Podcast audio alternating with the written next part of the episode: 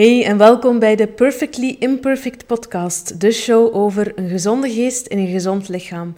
Ik ben Julie van de Kerkhoven, het gezicht achter de blog Julie's Lifestyle, auteur van onder andere het Keto-plan en Keto in 15 minuten en ook co-founder van All Good, Belgisch eerste vegan en keto productlijn.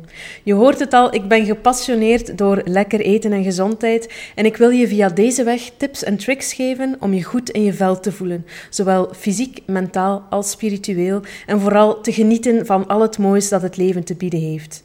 Ben je nu al benieuwd om meer te ontdekken? Volg me dan zeker op Instagram, at Julie's Lifestyle Official, en abonneer je op deze podcast, zodat je geen enkele aflevering mist. En we zijn er. Vandaag een nieuwe podcast, de Perfectly Imperfect podcast, met Sibe Hannoset. Ik ga hem kort even voorstellen voordat we erin vliegen. Sibe Hanneset is master in de bewegingswetenschappen, performance coach bij Club Brugge en nu een van de eerste intermittent living experts in België.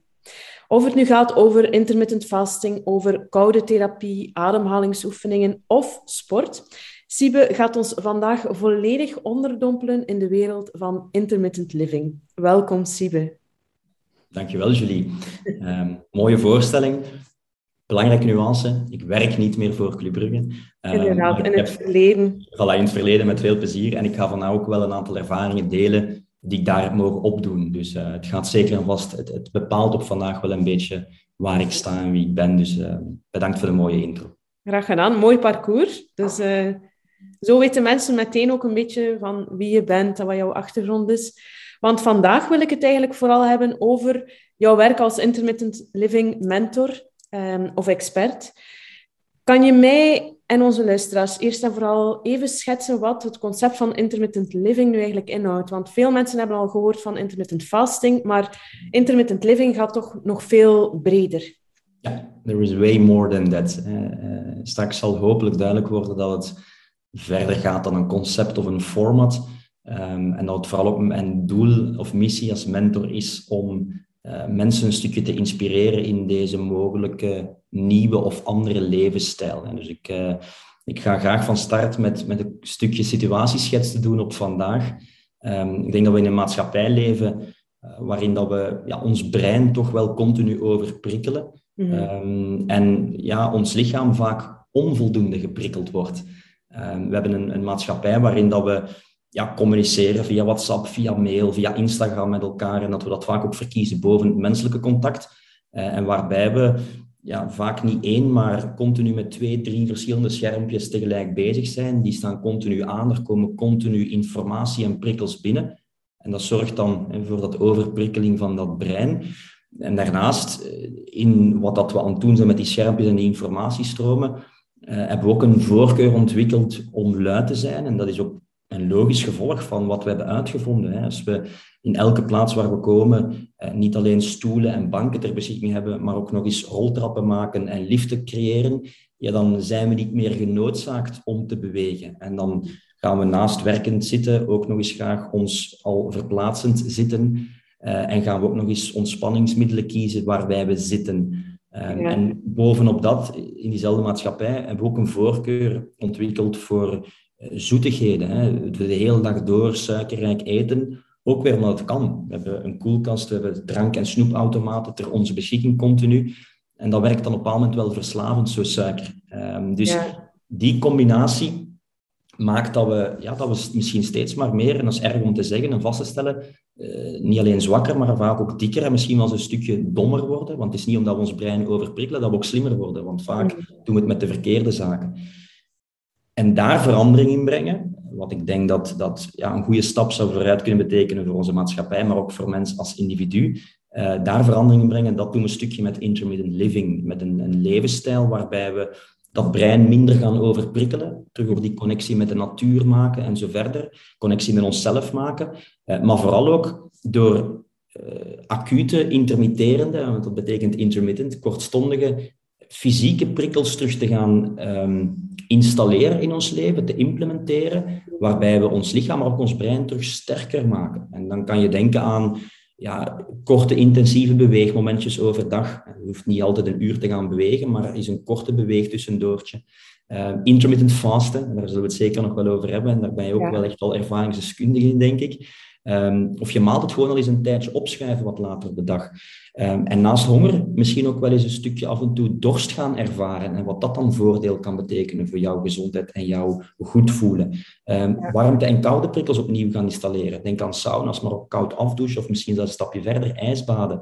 Uh, bepaalde zuurstofprikkels gaan doen waarbij we dan energie gaan mobiliseren en ontstekingen gaan verlagen bijvoorbeeld.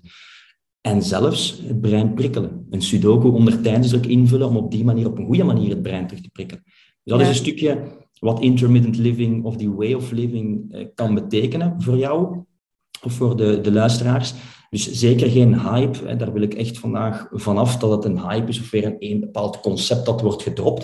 Het is volgens mij echt een manier van leven waardoor we niet alleen opnieuw gezonder worden en sterker worden of kunnen worden, maar ook een manier om dichter bij onszelf terug te komen. Eh, en op die manier waarschijnlijk ook terug dichter bij jouw dierbaren en naasten te komen. Want als je, je moet eerst met jezelf terug connecteren, alvorens je terug kan connecten op een diepe, echte manier met de anderen. En dat mhm. is denk ik intermittent living of die manier van leven waar ik zelf ook ja, zo fan van ben en de laatste jaren met veel plezier toepas.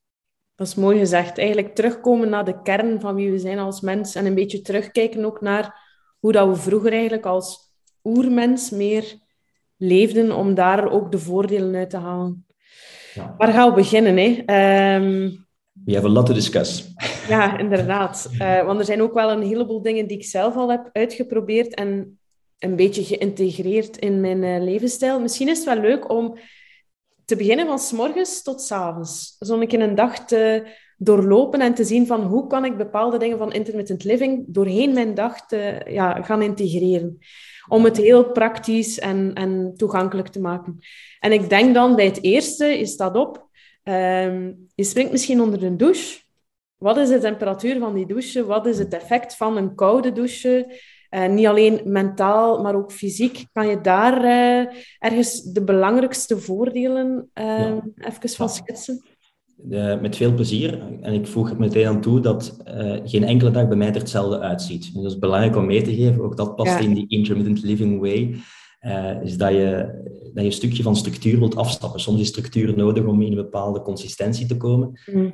maar elke dag hetzelfde is bij mij het nooit. Dan geef ik al graag mee. Maar dus stel dat ik inderdaad de dag start met een, een douche, dan ga ik dan ben ik wel fan om koud af te douchen. En nogmaals, vele mensen denken, ja, maar ja, dat kan ik niet. En zo echt ijskoud water, begin ook daar stap voor stap. Ga het op een manier doen dat het haalbaar wordt. Ga eens beginnen met al wat iets kouder af te douchen. Dus begin je gerust lauw te douchen en ga dan naar iets kouder. En ga bijvoorbeeld de douchekop nemen en van je voeten tot naar boven werken. En niet meteen dat hoofd onder dat koude water. Hè? Want dat wordt straks nog wel duidelijk. Dat zijn allemaal type stressoren die ook wel je fight-flight systeem activeren. Dus die een stukje voor dat brein een overlevingssituatie zijn. Um, dus in, in heel het intermittent living gebeuren willen we wel bereid zijn, of moeten we bereid zijn om een stukje um, ja, in het achterhoofd te houden dat er eerst inspanning nodig is om daarna tot ontspanning te komen. Ja, ja. Eh, dus dat koud afdouchen, dat heeft vele voordelen. Men heeft bijvoorbeeld um, een paar jaar geleden in Amsterdam een heel groot onderzoek gedaan, een onderzoek van Buissen, uh, rond koud afdouchen. 30 seconden, 60 seconden, 90 seconden en dat 30 op één volgende dagen. En dan zag men dat er op 30 op één volgende dagen al 29% minder ziekteverzuim was bij die werknemers waarbij men dat gaan testen is. Waren er een 3000 tal, dus toch heel wat, representatief. Um, En dat eigenlijk niet veel uitmaakte of het 30, 60 of 90 seconden was. Um, en daarnaast was er Um, ook al een enorme verbetering in well-being. Dus subjectief vragenlijst van hoe voel je je, sta je in je kracht, dan ging dat er ook op vooruit. Dus daar hebben we al twee belangrijke facetten. Koude zal dus mogelijk wel iets gaan doen richting uh, je gezondheid en waarschijnlijk ook wel richting een stukje beter afweersysteem creëren. Ja. Dat werkt ook op het niveau van het immuunsysteem. En daarnaast doet het ook iets met je mentale aspect. Um, je hebt zelf al mogen ervaren, denk ik, dat als je zo'n koude douche neemt of in een koud bad gaat, dat dat wel even, even vervelend is, maar daarna heb je wel het gevoel van, wow, uh, ik kan hier de wereld aan. Zeker als je uit een ijsbad komt, heb je het gevoel, wow, let bring it on. Uh, dus een stukje die mentale overwinnelijkheid, maar vooral ook gewoon heel logisch te verklaren. Als ik in een koude douche stap, gaat er cortisol geproduceerd worden. Het hormoon dat vrijkomt bij stress, maar dat kan dus ook een positieve korte stressor zijn, zoals koud afdouchen. En dan voel je letterlijk, ja, je voelt energized, je krijgt energie, je bent meer klaar om die dag te starten. Dus vandaar dat koud afdouchen s ochtends voor heel veel mensen al een leuke is om die dag op een goede manier te starten. Dus er zijn veel meer voordelen. En ik zou die ook wel eens even graag willen toelichten, want voor mij misschien wel het belangrijkste voordeel van koude prikkels, en dat regelmatiger terug implementeren, heeft vooral te maken met uh, het bruine vet. En bruin vet is heel lang een onontgonnen terrein geweest, maar is sinds de laatste jaren echt wetenschap aan zich aan het worden. Kort even schetsend, en je moet maar aangeven, Julie, als ik te diep ga of als ik te ver afwijk. Nee, um, zeer boeiend. Het verschil tussen bruin en witte ja, vet. Ja, dus we hebben inderdaad bruin en wit vet. Wit vet is zeker niet overbodig, want dat hebben we nodig om energie op te slaan. Mhm. Nu, als we praten over die oersterke mens waar jij daarnet van zei, onze voorouder, ja, die had wit vet nodig om die schaarste winter te doorkomen en te overleven. Nu, we hebben geen schaarste winters meer. In België qua temperatuur sowieso niet, maar ook, we hebben altijd voeding ter beschikking. En net dat is een gevolg van die maatschappij op vandaag, omdat we continu calorieën tot ons kunnen nemen en vaak te weinig calorieën verbruiken, omdat we te weinig bewegen en de hele dag door zitten, verbranden we dat, die energie niet meer. Dus het wordt opgeslagen in wit vet. En waarschijnlijk bij heel veel van ons te veel wit vet. Dus hmm, misschien geen goede nieuwe norm. Maar we hebben daarnaast ook bruin vet. En bruin vet is heel interessant, want bruin vet, als je dat bekijkt onder de microscoop, wit vet is bijna een volledige vetpartikel. Bruin vet is vet, maar daar zitten ook mitochondriën of energiefabriekjes in. En dat betekent dat een bruine vetcel in vergelijking met een witte ook een veel hoger metabolisme in rust heeft. Met andere woorden, het zorgt letterlijk voor een betere energiehuishouding, maar ook een hoger metabolisme in rust. Je gaat dus letterlijk bij meer bruin vet in je lichaam meer calorieën verbranden al zittend. Interessant. Ja. En daarnaast gaat dat bruine vet er op die manier ook voor zorgen dat je heel snel suiker uit de bloedbank kan gaan halen. Dus dat je met andere woorden ook inspeelt op bloedsuikerspiegelnormalisaties en zelfs insulinespiegelnormalisaties. Ja. Op vandaag, in een maatschappij waar we de hele dag door zitten en calorierijk en suikerrijk eten, gevaar voor prediabetes, diabetes, insulineresistentie, kunnen we met bruin vet als wapen inzetten daartegen. Dus ja. bruin vet wordt op die manier interessant om eh, inzetten als, in strijd tegen obesitas en overgewicht. Tegenwoordig zijn één op twee Vlamingen hebben overgewicht. Mm. En daarnaast inzetten als strijd tegen prediabetes en diabetes. Ja. Dus voor mij zijn dat misschien wel de twee belangrijkste. Dat we gaan kijken wat dat bruin vet kan doen als gevolg van koude prikkels. Want nu komt het. Koude activeert bruin vet of zet dat wit vet waar we vaak te veel van hebben, dat niet zo gezond is als we te veel hebben, organen gaan vervetten en zo verder, kan je dat gaan omvormen naar beige vet. Bruin vet helemaal niet, maar beige vet.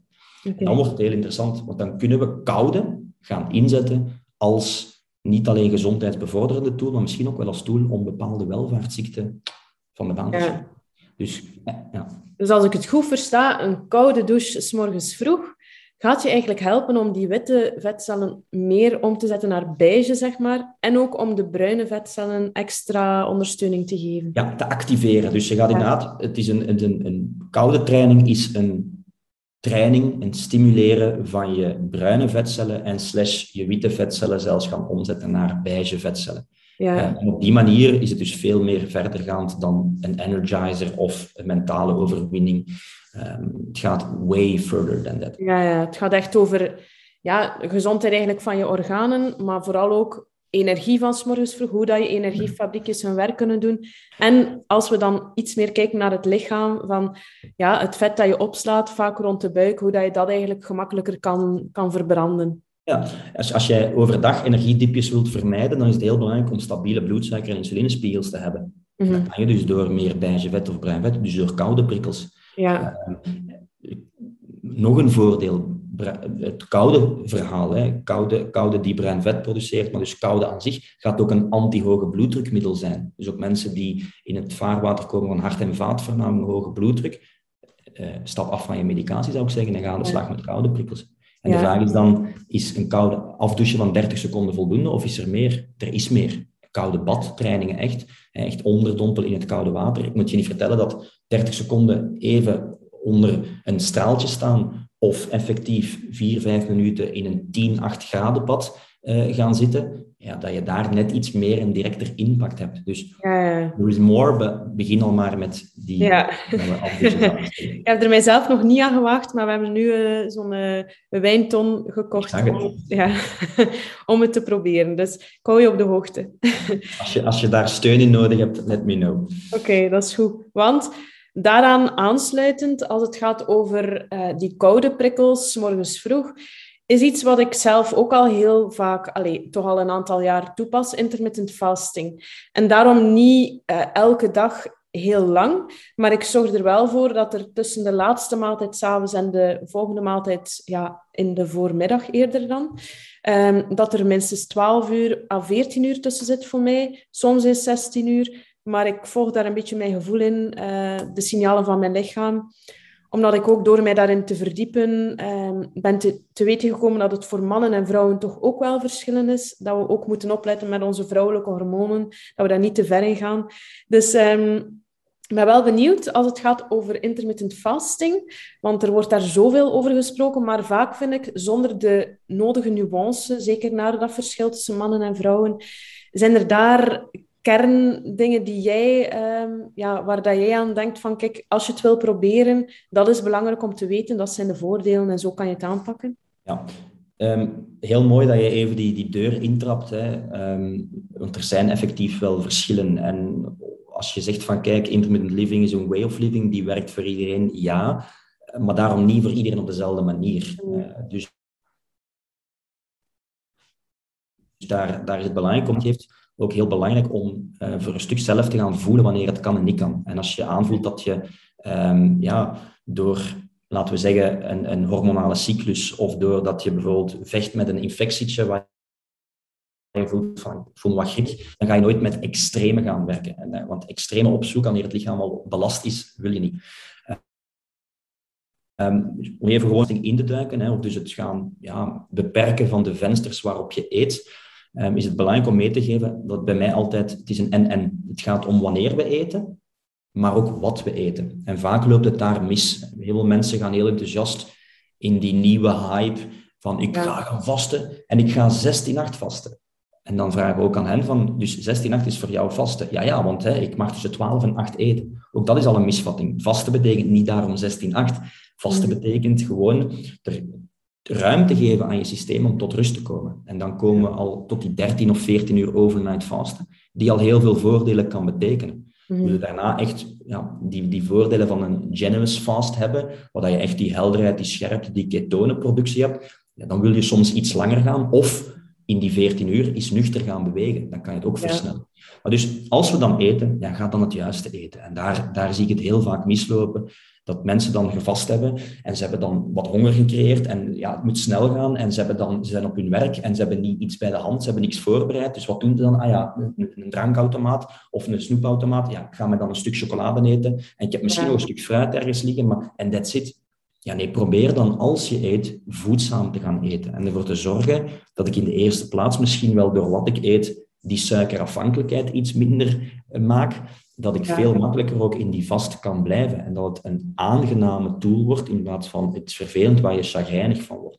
Ja, dus- inderdaad. Dus, die, het gaat bij mij samen wanneer we eten en wat we eten. En ook in het vasten, zoals je mooi aangeeft, flexibel durven en blijven zijn. Om ook de effecten te blijven bekomen. En dat is bij mij hetzelfde. Um, ik ben... Kijk, vasten is voor mij een tool die nooit meer zal ontbreken in mijn leven. Als ik gezond oud wil worden, dan kan vasten volgens mij niet ontbreken. Ik heb het mogen ervaren. We hebben een eigen ziekte van Lyme om mijn ontstekingen te verlagen, dat vasten een heel interessante tool was. Maar nu zet ik die tool gewoon ook in om scherp te zijn. Ik heb vandaag niet gegeten, omdat ik in dit gesprek helder on top of my game wil zijn met jou zou ik daarnet gegeten hebben, ook al was het iets voedzaam, dan had ik toch altijd net iets minder energie. En dat is ook logisch. Als ik eet, gaat de energie een stukje naar mijn spijsvertering. En als ik dan nog suikerrijk eet, ja, dan gaat het waarschijnlijk ook nog eens naar mijn insuline- en bloedsuikerspiegelregulatie. Dus heb ik een, een nefast effect op mijn energieniveau. Dus laten we het daarop houden. Ook binnen het vasten wil je flexibel daarmee omgaan. Is een dag niet vasten, is een dag wel vasten. Is 14 uur vasten, dan is 16 uur.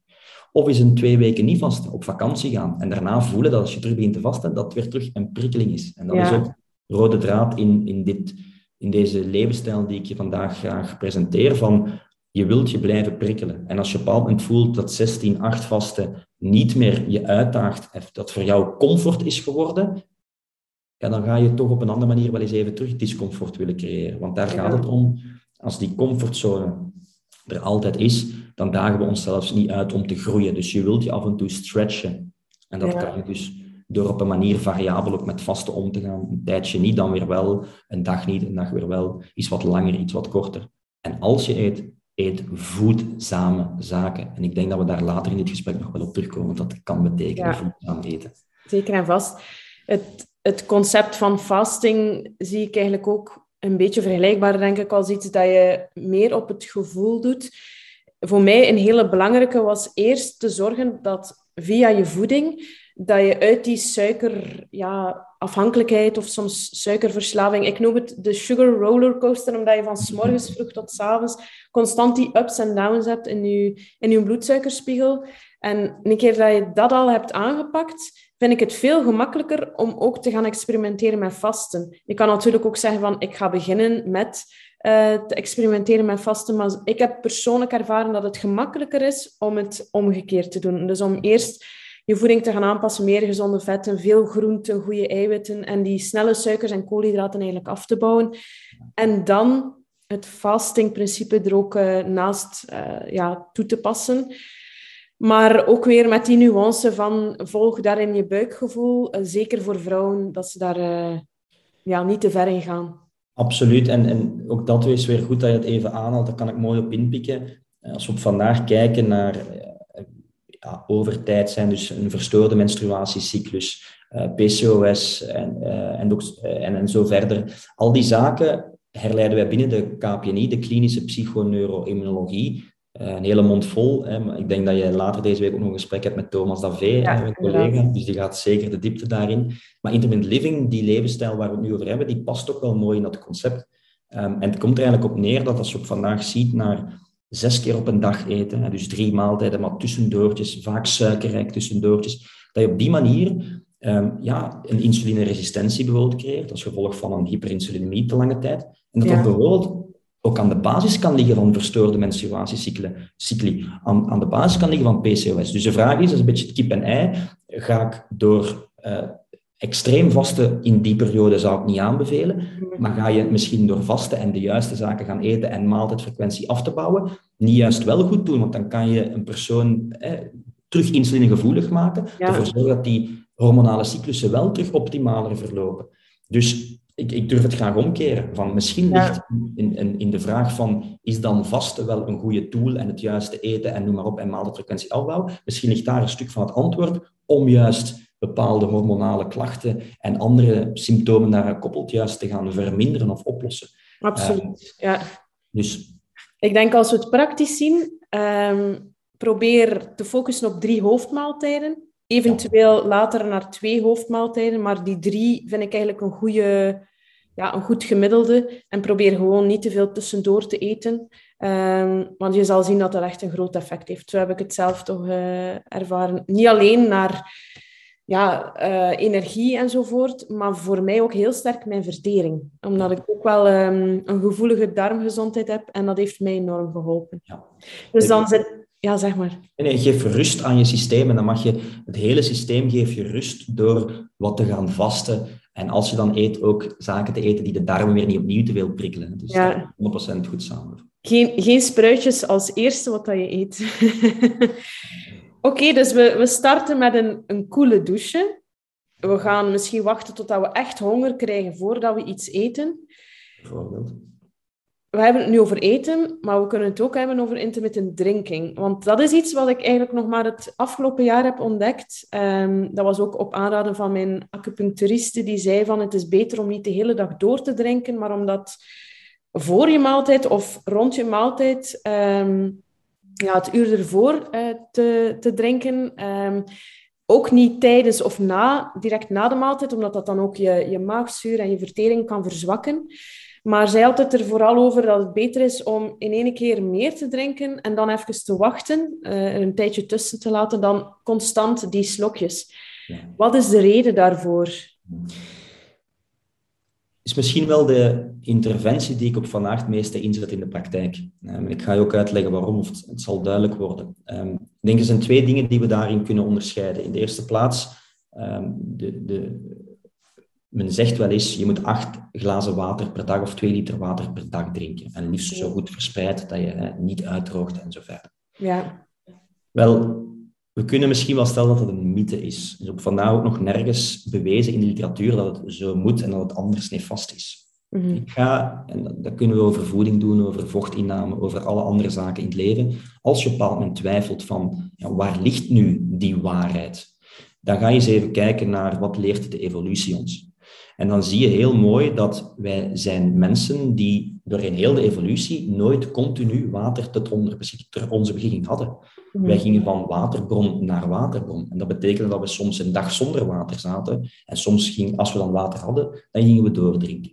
Ja. Nu, in onze moderne maatschappij eh, leven we niet meer zoals vroeger. Gelukkig maar. Maar anderzijds zijn we wel nog altijd geprogrammeerd hebben we misschien nog meer baat bij hoe het vroeger was dan nu. En eigenlijk loopt het al fout wanneer we geboren worden. Want als een baby huilt op vandaag, of als een baby huilt, dan heeft hij in de meeste gevallen dorst en geen honger. En wat gebeurt er als we geen borstvoeding geven? Ja, dan gaan we flesjesvoeding geven. En dat is eigenlijk voeding. Dat heeft te maken met de osmolariteit van die samenstelling. Dus eigenlijk zijn we daar vroeg in het leven al die dorstprikkel wat aan het verstoren. En dat betekent dat naarmate we ouder worden en we worden aangeleerd van voldoende te drinken, en als we sporten zeker vooraf te drinken, ehm, dat we zeker niet uitdrogen, gaan we misschien wel uit, ondanks dat we goede intenties hebben, heel dat dorstregulatiesysteem verstoren. Maar op een bepaald moment ook niet meer voelen wanneer we nog echt dorst hebben. En sommige mensen op vandaag hebben helemaal geen dorst meer. En andere mensen aan het andere uiteinde, die hebben altijd dorst. Wel, geen een van beide extremen is eigenlijk normaal. Het zou daarin tussen moeten zijn. Soms kan je goed dorst hebben, dan ga je doordrinken. En soms heb je helemaal geen dorst. Dus hoe wij vanuit het brein die dorstprikkel geven, maar daarop volgend ook hoe dat ik mijn eigen water- en zoutbalans kan reguleren, geraakt dus eerder verstoord als ik de hele dag door kleine slokjes neem, zonder dat ik eigenlijk echt dorst heb, dan dat ik misschien mijn drinkmomenten ga bundelen. En dat is dus de boodschap die ik wil brengen en die jouw acupuncturist ook eh, terechtbracht. Ga niet de hele dag doordrinken, maar ga je drinkmomenten bundelen. Ga bulk drinken. En dan hebben we het dus niet over de hoeveelheid, want die acht glazen water op een dag drinken kan een prima devies zijn, eh, maar ga het vooral niet verspreid te veel doen. Ga het bundelen, net zoals we onze maaltijden willen bundelen. Want eigenlijk bij elke hap, maar ook bij elke slok die ik neem, ga ik mijn immuunsysteem activeren. Dat heeft ook weer te maken met vroeger dat er mogelijk pathogenen binnenkwamen omdat het water en de voeding niet steriel waren. Dus dat is één iets. Eigenlijk ervoor zorgen dat je rust geeft aan je systeem, dat je uh, voor een stuk terug je dorstregulatiecentrum kan reguleren door dagelijks, en dat is echt een dagelijks advies voor mij, te gaan bulk drinken. Dat betekent concreet vier of maximaal vijf drinkmomenten per dag. En die kan je dan of bij je maaltijd doen, maar vaak als je bij de maaltijd zoveel drinkt, ja, dan ga je minder ruimte hebben om te eten. En als je dan vast en je eet maar één of twee keer per dag, dan kom je in het gevaar dat je te weinig gaat eten en te weinig nutriënten tot je neemt. Dus ga daarom inderdaad misschien vlak voor de maaltijd of daartussen ergens werken met die bulk drinkmomenten. Nu opgelet, jullie, water, koffie, soep hoort ook allemaal bij vochtinbrengers. Dus als je s ochtends twee tassen koffie drinkt, en ga er dan ineens nog twee glazen water bij drinken en dan heb je al één mooi bulk drinkmoment. Ja. En dat, dat is één iets.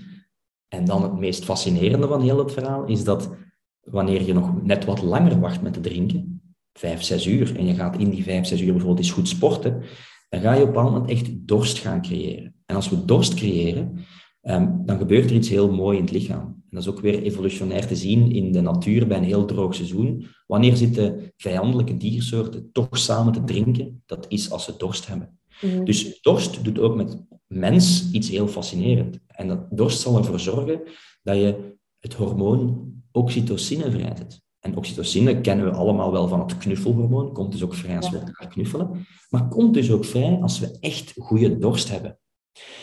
En als er oxytocine vrijkomt, ja, dan weet ik, zie jou al glimlachen, dan krijg je meteen al wel dat warm gevoel, dan voel je je letterlijk beter in je vel. Je hebt meer zelfvertrouwen.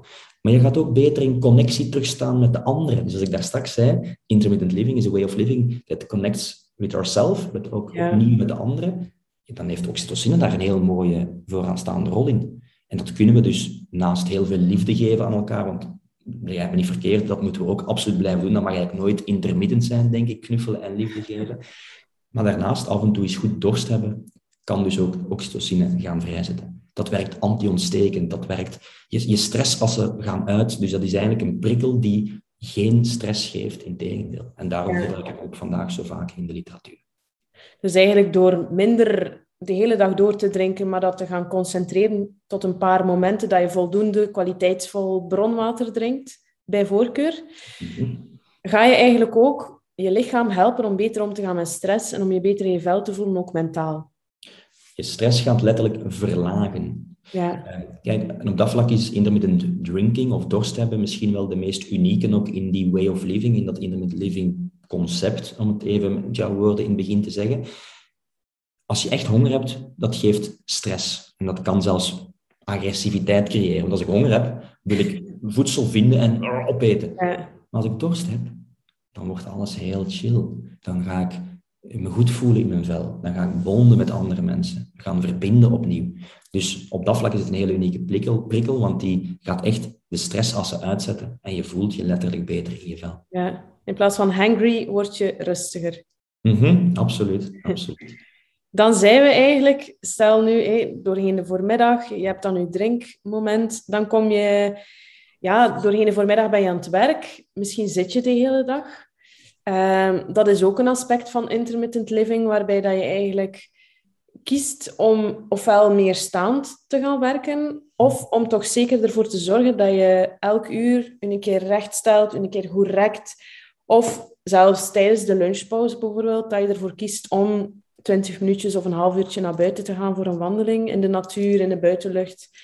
Ehm, zijn er dingen die heel belangrijk zijn als het gaat over die, ja, eigenlijk die zitpauzes inlassen? Um, Eerst en vooral een belangrijke nuance. Eh, het is volgens mij geen of-of verhaal, dus niet of staan of meer bewegen. Het is en. Um, Omdat uiteraard is het reduceren van de zittijd een goede stap in de goede richting. Dus staand werken of wisselwerken, een uurtje staan, een uurtje zitten, is dus al minder zittijd. Ja. Maar staan is niet voldoende om onze doorbloeding naar brein en spieren optimaal te houden. Dus je wil af en toe zodanig een hartslagverhogende activiteit gaan inlassen overdag, dat, ja, dat je letterlijk blood pumping to your brain, dat je productief, dat je energie gemobiliseerd blijft naar dat brein, maar ook dat je insulinegevoelig blijft. Opnieuw maak ik de link naar die welvaartsziekte op vandaag, hè. Eh, overgewicht, diabetes en andere. Die insulineresistentie, die kan je door een hoogcalorisch dieet en suikerrijk eten de hele dag, maar die creëer je ook door de hele dag door zitten. Zelfs bij topsporters, die, die in de voormiddag twee, drie uur intensief trainen, maar die door heel namiddag te zitten en te chillen en Netflix te spelen, nu heb ik het misschien eerder over voetballers, mag me niet veralgemenen, die creëren daar letterlijk een risicofactor om insulineresistentie te creëren. Omdat ja. ze langdurig zitten is nefast voor onze gezondheid. En dat doorbreken doe je dus met een hartslagverhogende activiteit. En daar zou mijn advies zijn, het advies dat ook binnen de KPNI-levensstijl geven, is van kijk, probeer op jouw manier een activiteit te hebben waar dat jouw hartslag van gaat stijgen, waarbij jouw ademhaling versnelt. dat hoeft niet te betekenen dat je dat je je nat in zweet moet gaan sporten. Maar wij geven graag het advies om tijdens de actieve daguren, laten we zeggen van zeven, maar daartussen proberen om om het uur zo'n activiteit in te plannen of zo'n beweegtussendoortje in te plannen bovenop je staattijd of zittijd. Ja. Uh, en dat betekent dan voor sommige mensen dat je door drie keer de trap op en af te lopen, uh, dat je eigenlijk het doel bereikt hebt. Bij anderen die iets beter in shape zijn, ja, dan kan je bijvoorbeeld zeggen van ik ga 20 burpees doen, of ik ga met 30 keer opdrukken, of ik ga 50 squats doen, of ik ga 10 keer in de lucht springen en de grond tikken. Ja. voor anderen betekent dat, oh, ik, ik maak er nog iets fijn van, dus ik, zet, ik, heb een, ik pak drie minuten pauze tussen twee meetings, ik zet even mijn favoriete schijf op en ik ga eens goed uit de bol. Kan ook. Ja. voor nog anderen betekent dat een wandeling gaan nemen. You choose, maar doel hartslag verhogen door fysieke activiteit. Okay. Dat houdt je letterlijk sharp, dat houdt je lichaam gewoon gezond naar insulinegevoeligheid toe, zelfs naar cholesterolwaarde toe. Dus ook naar hart- en vaatgezondheid, heel belangrijk. Samengevat, vaker staand werken, of toch zeker die afwisseling hebben van recht staan en zitten. En ook proberen een paar keer per dag je hartslag te verhogen. Al is dat maar een, een fikse wandeling waarbij dat je goed doorstapt. Of even inderdaad een, uh, je favoriete muziek en even dansen waar dat misschien niemand is. ja. uh, wat het, ja, dat het niet per se hoeft te gaan over je gaan afbeelden in de fitness. Maar ik vind het veel waardevoller om inderdaad doorheen de dag meer die beweging te hebben dan ene keer die intensieve sport. En, en koppel het... ook haalbaarder is zo. Voilà. En, kop, en koppel het... Het is ook daar weer hè, vanuit de Wereldgezondheidsorganisatie. Men wil wel echt op een weekbasis naar 150 minuten per week aan beweging. Maar ook dat staat los van die beweegtussendoortjes. Dus het maakt er een en-en verhaal van. En ga gewoon het aangenaam aan nuttige koppelen of vice versa. Zelfs als je in de winkel staat en je hebt onderaan het rek iets te pakken van een product, ga voordat je het product pakt, een keer tien keer op en neer en pak het product dan. En ze gaan misschien wel eens raar kijken, maar misschien de volgende keer doen ze zelfs mee. Want ook dat, hè, daar willen we, daar zet, zet, ik echt hard op in ook, samen met Capini Belgium, om ja, mens en maatschappij te veranderen. Dat betekent, op vandaag is het normaler om stil te zitten dan om te bewegen. Ja, dat hmm. klopt helemaal niet, want we zijn niet gemaakt om stil te zitten. Dus ook daar terug een stukje die, ja, die, die norm uh, gaan veranderen. Daar ben ik elke dag mee bezig. Uh, en daar ben jij ook mee bezig. Door dit onder andere, door mensen te inspireren, door boeken te schrijven en zo verder. Zeker en vast. En ik denk nu aan het onderwijs ook, dat je eigenlijk al van heel jong wordt geleerd van moet stilzitten. Stilzitten en, en zwijgen, ja. Dus uh, ja, het gaat uh, tot in de kindertijd eigenlijk. Hè. Daar ligt de basis. Ja. Als we dan verder gaan, um, we zitten dan eerder rond de middag. Het eerste wat dat we eten is vaak iets snels, een boterham, een belegd broodje of ja, wat dat er gemakkelijk te verkrijgen is. Als je kijkt naar intermittent living um, en voeding, ik denk dat we daar wel een beetje op dezelfde, ja, dezelfde manier uh, kijken naar eten. En naar voeding, dat het vooral moet gaan over veel groenten, vers koken, zoveel mogelijk, goede eiwitten, um, goede vetten. Ik weet niet of dat er daar iets is van essentie dat je wil meegeven, belangrijke tips of uh, inzichten. Ja, ik denk dat we daar uren over kunnen praten en slash discussiëren. Uh, en dat misschien de visie die wij uitdragen niet de visie is van een ander, want je hebt heel veel visies over voeding. Ik hou het graag bij het volgende. Um, dat is, eet weinig van veel verschillende dingen. En dan kan je bijna nooit misdoen.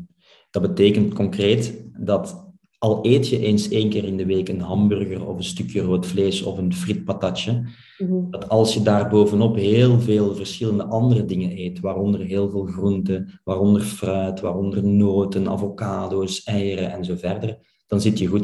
Dus het mhm. gaat om wat wij als Vlaming net te weinig doen, want we eten vooral veel van weinig verschillende dingen. Elke ochtend onszelfde ontbijtje, elke middag dat broodje kaashesp en dan s'avonds dat, dat pastatje of die bruine rijst met dat en dat en dat. En vaak als tussendoor nog hetzelfde ook. Mm Ga variëren, maar ga vooral dingen toevoegen op wat je nu al eet.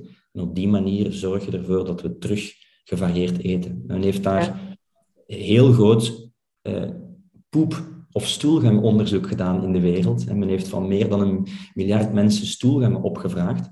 En men heeft eigenlijk gaan kijken van oké, ehm, wat zijn nu de gezondste mensen? En dat heeft dan te maken met darmflora en zo verder.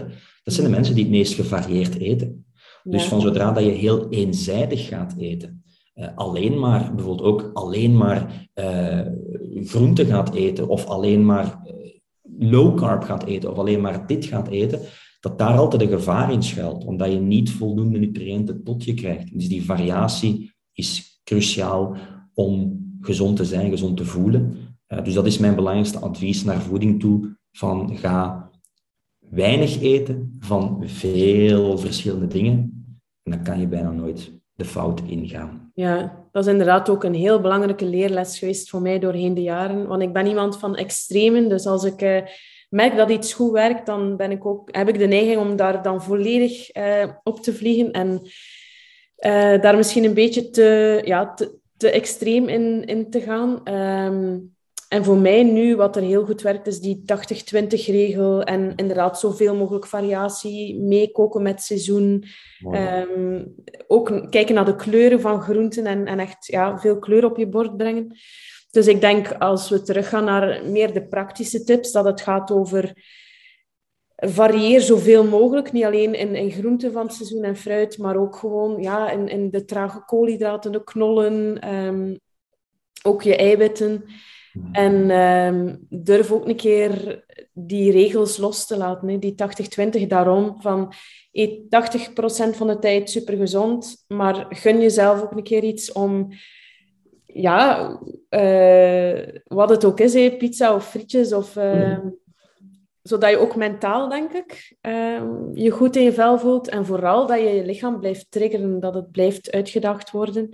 Want als je daar te, uh, ja, te streng in bent, dan uh, heeft dat soms een averechts effect op de lange termijn. Dat heb ik zelf aan mijn leven ondervonden. Dus dat is toch wel een, een heel belangrijke tip, waar dat er niet altijd bij stilgestaan wordt, denk ik. Absoluut.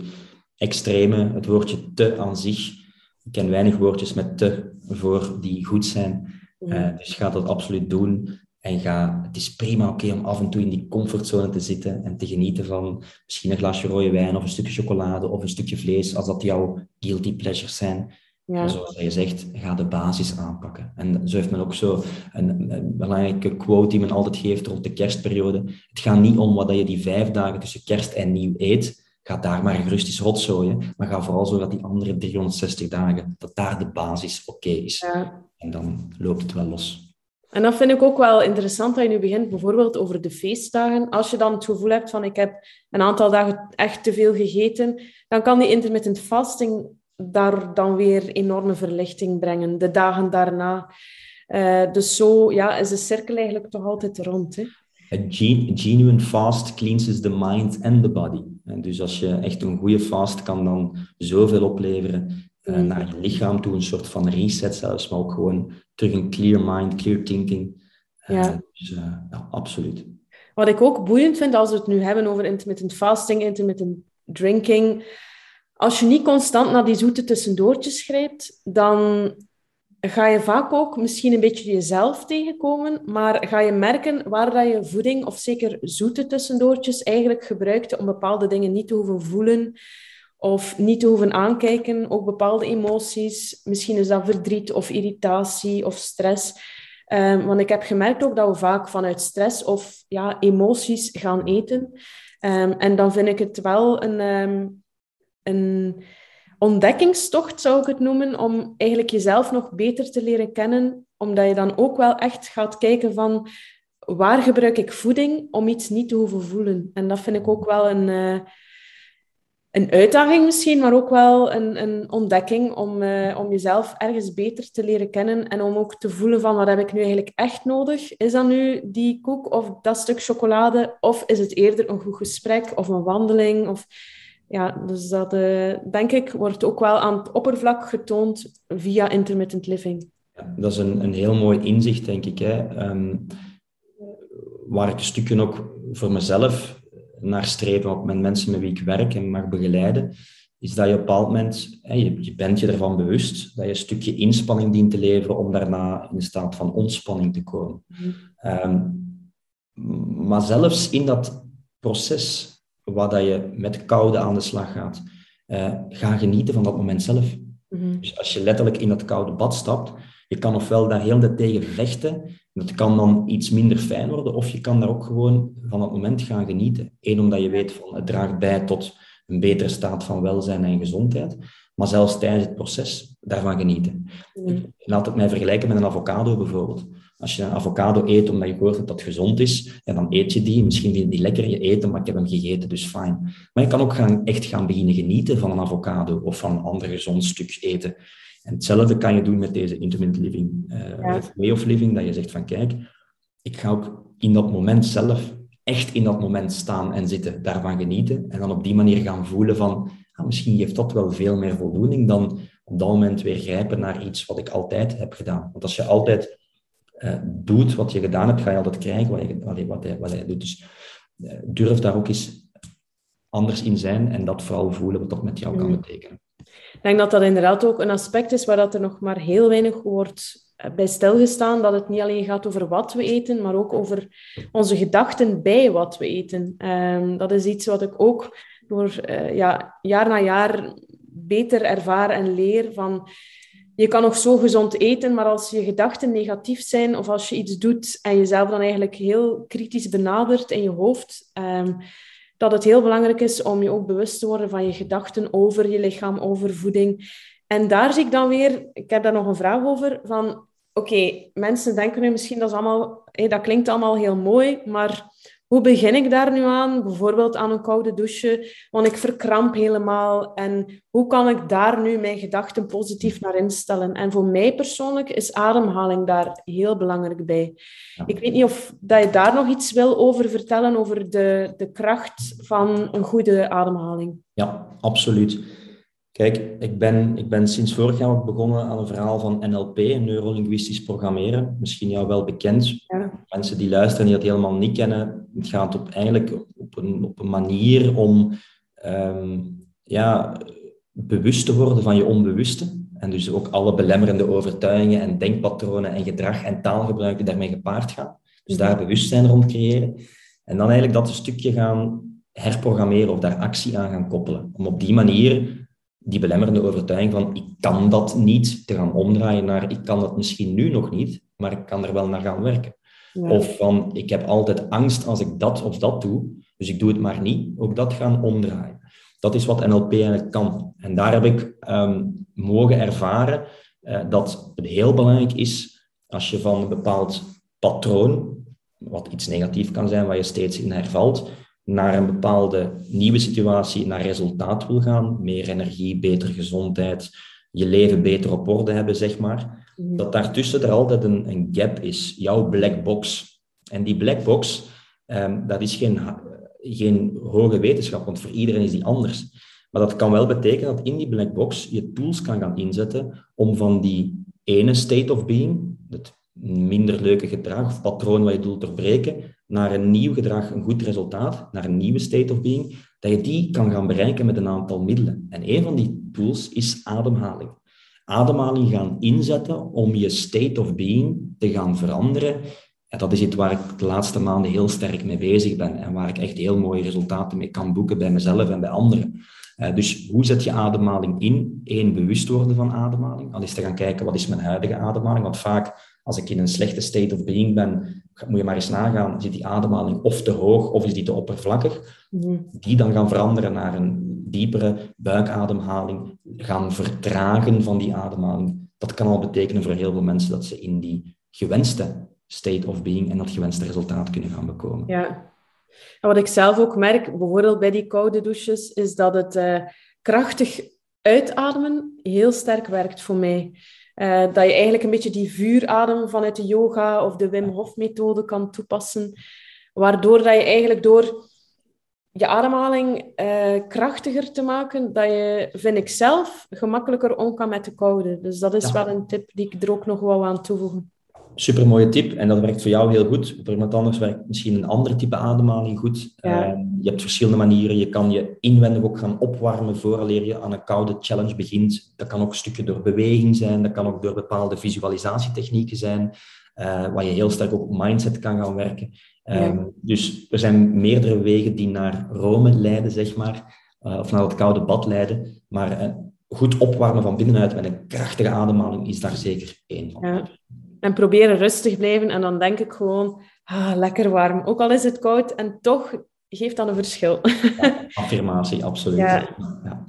Ik zie dat we bijna aan het einde van ons uurtje zitten samen. En ik heb hier nog eigenlijk wel wat persoonlijke vragen die ik ook wil stellen. Een beetje ludieker dan. Um, hoe ziet een dag op jouw bord er door de week uit? Ik weet dat je zoveel mogelijk probeert te variëren, maar zijn er zo bepaalde dingen die wel terugkomen of dat je zegt van, daar voel ik mij heel goed bij, daar krijg ik veel energie van?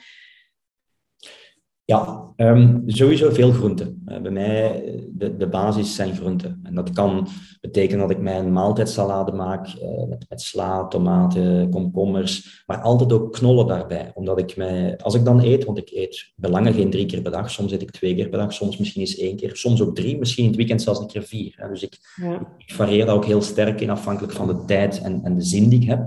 Um, maar ik ga altijd wel werken met knollen, omdat knollen heel voedzaam zijn. En dan heb ik het over zoete aardappelen, wortelen in alle variaties, pompoen, knolselder, koolrabi, pastinaak. Uh, die geven mij verzadiging en die geven mij toch ook die bron van koolhydraten die ik ook wel nodig heb als ik fysiek ook wat actiever wil zijn. Hè? Want ik ben iemand die me toch wel graag fysiek actief houdt. Dus dat is eigenlijk altijd wel wat terugkomt. Maar daarin ga ik dan variëren. Ik ga niet elke dag zoete aardappelen eten. Um, vaak vul ik dat ook wel wat aan met fruit. Als we over intermittent living praten, dan is het belangrijk om mee te geven dat je bijna alles in het leven intermitterend kan doen. Dus ritmisch af en toe. Behalve op één ding wil je niet gaan besparen. En dat zijn mineralen en vitamine. En waar zitten die in? In groente en fruit voornamelijk. Ja. Ja. En ik vul het dan aan met, ja, ik hou wel van om, om uh, veel met, met marine-based producten te werken. Dus mijn eiwitten en vetten daar wat uit te halen. Dat kan vette vis zijn, schaaldiertjes zijn. Um, en mijn bord ligt altijd, en dat, ik krijg dat ook vaak van vrienden en vriendinnen en verloofden, uh, ja, complimenten over van hoeveel ingrediënten heb jij nu weer gecombineerd? En toch smaakt dat lekker. Dus ik, hou er wel van om, ook al moet het snel gaan smiddags, toch niet houden bij het één blad sla met tomaat en een stukje kip, maar daar ook in te gaan variëren. En met kruiden gaan variëren ook. En op die manier maak ik mijn gerechten ja, voor mezelf tenminste heel interessant. Ja, dat vind ik een goede tip. Want inderdaad, ik heb ook graag een maaltijd met een basis van heel veel groenten. Maar ik vind het wel belangrijk dat je het goed op smaak brengt, zodat het geen saaie levensstijl wordt. Dat het niet voelt als een, ja, bijna een uh, sacrifice of een dieet, maar dat het gewoon ja, plezant zijn en dat we ervan genieten. Het mag prikkelen. Voilà. Um, waren er ingrediënten of dingen die als kind echt niet lusten? Bij mij waren dat bijvoorbeeld spruitjes. Ik wouwde daarvan, terwijl ik daar nu verzot op ben. Zijn er zo dingen uit je kindertijd dat je nog herinnert van, dat ging er echt niet in? Um, ik heb wel een leuke anekdote, maar ik denk dat ik over het algemeen vrijwel alles had. Ik heb het geluk gehad om op te groeien in een gezin waar dat mijn ouders er ook wel een uitdaging van maakten om ons zoveel mogelijk verschillende kleuren en smaken te laten proeven en ervaren. Dus thuis werd er ook echt wel heel gevarieerd gekookt. En wij gingen dan ook wel eens op restaurant, waar dat we dan ook niet altijd naar hetzelfde Vlaams restaurantje gingen, maar dan wereldkeukens gingen proeven. Dus ik denk dat ik daar ook wel mijn uitgebreide smaakpalet heb ontwikkeld. Ja. waarvoor dank aan mijn ouders trouwens, hè, want dat is een luxe, dat weet ik. Um, maar als ik dan één ding moet opzommen of opnoemen, dan is het uh, litchis, maar vooral litchis uit blik. Oh. En ik ga je vertellen waarom. ik heb ooit in de, in de gulzigheid die ik als jonge, jonge gast had, ik denk dat ik een jaar of, of acht à tien moet zijn geweest. Eh, ik herinner mij nog, nog heel levendig uh, aan de tafel met vrienden en, bij mijn ouders thuis. En we hadden op het einde van de avond een dame blanche met vers gemaakte chocoladesaus en litchis. Maar dat waren nu toch wel litchis uit blik. En ik dacht van, oké, ja, ik wil dat ook wel proeven. Dus ik kreeg één litchi uh, om te proeven. En ik had zoiets van, nee, jullie hebben allemaal drie, vier litjes. Ik wil meer litchis. Ik word hier benadeeld. Um, en ik kreeg toen van mijn vader de opdracht van, kijk, nu ga je deze litchis opeten en die litchis en die. En je gaat ze allemaal opeten en dan pas ga je van tafel. En daar heb ik denk ik een klein beetje een walging aan litchis overgehouden. Uh, nu, ik eet ze op vandaag alweer wel, zeker als ze vers zijn, maar toch zit dat nog heel sterk in het achterhoofd. Hè. Uh, dus laten we dat dan ophouden. Litchis misschien net iets minder. Okay. Uh, ja. Er zijn ergere dingen in het leven. er zijn, dat is inderdaad nu net iets dat je wel eens kan skippen. En dat ja. ben je niet afhankelijk van om te overleven, dat klopt. Nee, nee. Grappig verhaal. Ik heb nog nooit liedjes uit, uh, uit blik of bokaal gegeten, maar ik denk dat dat op suikerstroop is en dat dat ja, heel, heel zoet moet zijn. Je mist niks. Je mist niks. Voilà. Wat was jouw lievelingskost als kind vroeger? Waar was je echt uh, verzot op? Dan ga ik het toch misschien lekker Vlaams houden. Uh, Zo'n goede spinaziestomp uh, met een zacht gekookt eitje. Wat als je dat eitje dan opendeed, dat dat zo wegsmelt en dat je dat ja. en dan met een vork of een lepel opeten.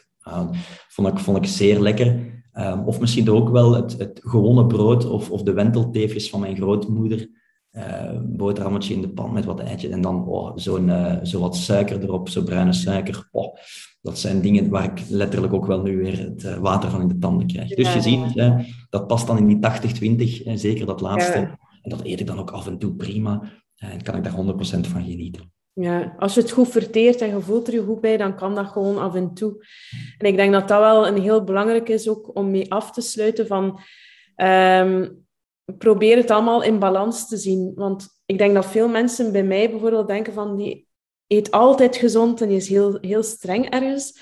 Um, maar ik vind het belangrijk ook om terug te kijken van... Ja, als kind had ik ook graag een keer een pannenkoek met bruine suiker of frietjes of pizza. En Ehm, nu doe ik dat misschien minder omdat voor mijn vertering dat dat iets moeilijker is. Maar ik denk dat iedereen daar wel een beetje zijn eigen balans in kan vinden. En dat vooral belangrijk is dat we blijven genieten. Ehm, en de dingen die misschien iets minder goed zijn voor ons lichaam, dat ze in beperkte mate toch ook wel dat mentale voordeel kunnen hebben. Dat we gewoon aan het genieten zijn en dat we meer in een positieve mindset zitten. In plaats van van, dat is slecht voor mij en dat mag ik niet. Uh, dat je ergens die vrijheid en daarom ook... Het, ik heb bijvoorbeeld het Food programma daarom ook uh, ontwikkeld, omdat ik mensen die vrijheid wil, wil brengen. Om niet meer bang te zijn voor bepaalde voeding, maar om eigenlijk te vertrouwen op hun eigen lichaam en dat jouw lichaam eigenlijk zal aangeven wat het nodig heeft. Mooi. Dat is denk ik heel interessant als je eh, een stukje gaat begrijpen ook waarom je iets doet en dan inzien waarom je iets gebruikt of niet gebruikt. Wat we daar straks over hadden, rond voeding bijvoorbeeld. En dan daar je eigen weg in vinden. En dan gaat op een moment, ben je zodanig terug sterk verbonden met jezelf en is het lichaam met die gedachten en die gevoelens terug verbonden. Mm. Uh, en dan wordt het een, een leuke manier van leven waar dat je echt kracht kan uit gaan putten en in de, ja, in de kracht van je leven staat. Ik denk dat dat een hele mooie is om mee af te sluiten. Intermittent living, om eigenlijk dichter bij jezelf te komen, bij je kern. En om uh, ja, het beste uit het leven eigenlijk te halen. Zo zie ik het. Voilà, dat is heel mooi samengevat. Heel erg bedankt voor dit mooie gesprek, Siebe. En veel succes ook nog met uh, alles wat dat je doet. Want ik weet dat er heel wat projecten uh, in het vooruitzicht zijn. Ik weet niet of dat je daar nog iets, een tipje van de sluier wil ja. Wel, als je mensen en maatschappij in beweging wil brengen, dan, dan wil je daar wel iets tegenover zetten of dan wil je initiatieven nemen. Um, en een van die initiatieven, wat ik daar straks met veel plezier vertelde, is dat ik begonnen ben ook aan mijn eigen boek te schrijven. Dus dat later in het najaar zal dat in de rekken liggen. Het zal zeker te maken hebben met intermittent living, maar vooral ook een stukje mijn eigen verhaal en, en zelfs wat richting dat verhaal van um, ja, hoe dat je in de juiste flow state kan geraken, hoe dat het, een mooie alignment wordt tussen lichaam, gedachten en gevoelens. Um, en daarnaast zijn we met KPN Belgium ook, we staan niet stil. Dus wij, wij organiseren weekends, weken waar we mensen echt uit hun context halen en naar de Ardennen brengen in de natuur, dat intermittent living bad, ze daarin onderdompelen, letterlijk en figuurlijk, en ze echt op een paar dagen tijd terug tot hunzelf laten komen. Ook op basis van gezondheidsparameters echt objectief kunnen gaan zeggen van kijk, na vier dagen is dat het gezondheidseffect dat je bekomen hebt. Uh, dus we maken daar echt wel een impact, voel ik. Uh, we gaan kortelings ook starten met, met uh, workshops in het KPNI-huis in Melle, waar dat we mensen in een dagervaring brengen. Dus a lot going on. Um, ik probeer op mijn manier zoveel mogelijk mensen te inspireren, door ook een stukje mijn eigen verhaal te wandelen. Hè. Je zag vanmorgen al uh, dat ik uh, ook weer die koude plons zelf nam. Dus ik probeer ook goed het goede voorbeeld te geven. Ik voel me daar zelf heel leuk bij. En zo neem ik mensen mee in het verhaal. Dus, uh... Dat is mooi. Vanuit je eigen ervaring en je eigen pad in het leven anderen kunnen inspireren. Absoluut. Voor mensen die het zelf willen proberen, die meer willen weten over jou, waar kunnen ze terecht? Is dat KPNI-huis? Um... Um, ik denk uh, gewoon mijn naam, dat is het gemakkelijkste. Sieve ja. Hannoset. En je vindt me terug op Instagram, daar ben ik heel actief, maar ook op LinkedIn en Facebook. En van daaruit vind je wel de noodzakelijke linken. Ik, zoals ik net gezegd heb, ik werk uh, heel sterk samen met KPNI Belgium. Uh, dus ook www.kpnibelgium.com. En dan vind je ja. van Intermittent Living al onze coachingstrajecten die we aanbieden, de opleidingen die we aanbieden. Dus uh, ik zou zeggen, Siebe Hanneset en dan kpnibelgium.com. Uh, via Instagram en andere vind je mij terug. Oké, okay. alleszins heel erg bedankt voor dit uh, boeiende gesprek en veel succes met het schrijven van het boek ook. Hè. Dankjewel en ik ga jouw tips van daar straks zeker nemen, omdat je toch wel al wat ervaring op de plank kan leggen. Dus uh, bedankt daarvoor. Zeker goed. Ja. Komt zeker goed. Dankjewel. Jullie bedankt voor de fijne babbel. En uh, super mooi initiatief en ik kijk uit naar het resultaat. Dankjewel. Tot de volgende. Bye bye. Bye.